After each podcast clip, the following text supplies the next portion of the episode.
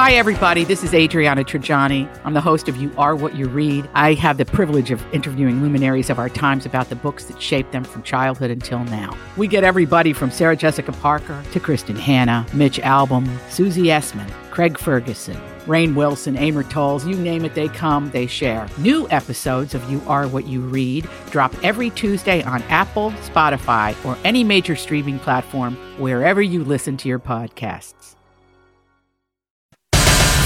This is a My Talk Dirt Alert.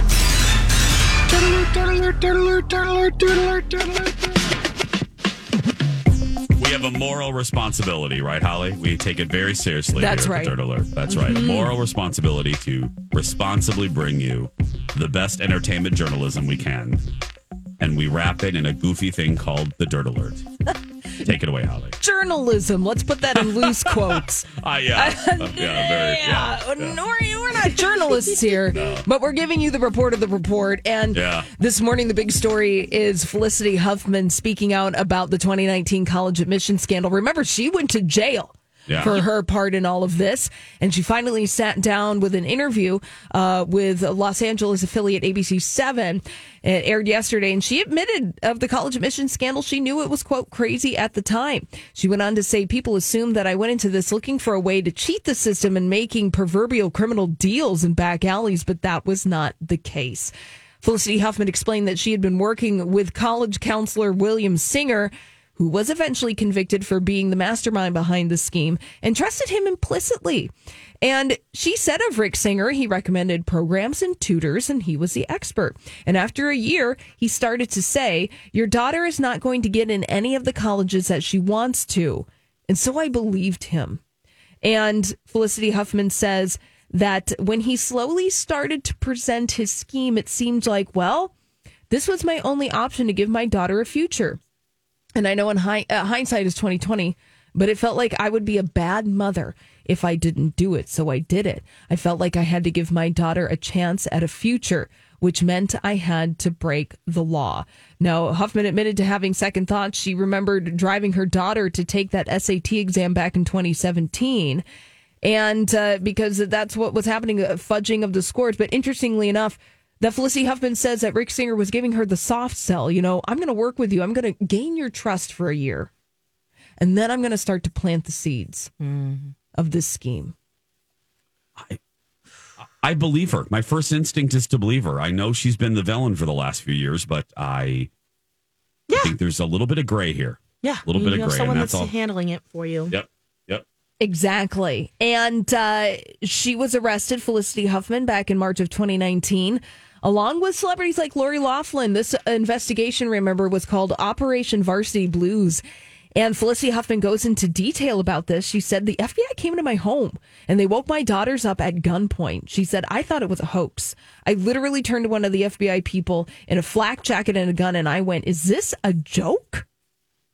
Now, Huffman looks back on this scandal and she apologized to the academic community and the students who sacrifice and work really hard to get where they are going legitimately. Now, Huffman spent 14 days in prison.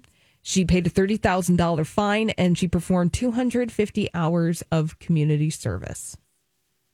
So she served 11 days in total and then she volunteered, but we really haven't heard from her in years about No. this. Nope. No.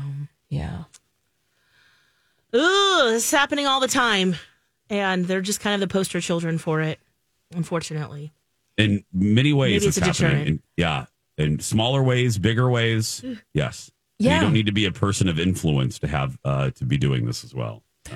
Exactly. So, you know, she was caught under op- this Operation Varsity Blues, but there are many ways, uh, you know, even legal ways, soft ways, like sideways ways, all this kind of stuff is happening. And so there she is. She's telling her side of the story today.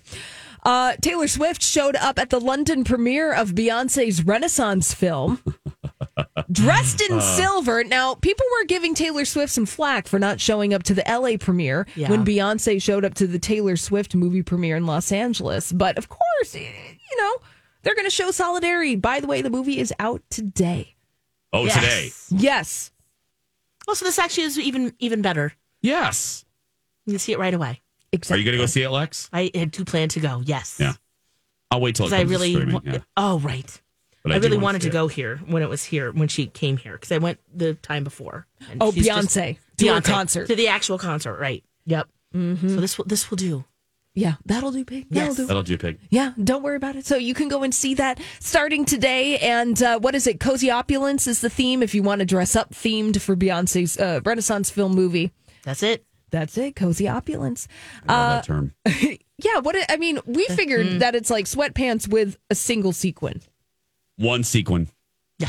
maybe mm-hmm. two next to each mm-hmm. other. Yeah. Well, we'll move on from that to some uh, movie news. I, it will be really interesting to see what happens in Disney uh, in the future. Bob Iger still talking. He's talking about the Marvels. That that movie has been a box office disappointment, and it suffered from a lack of supervision on the set.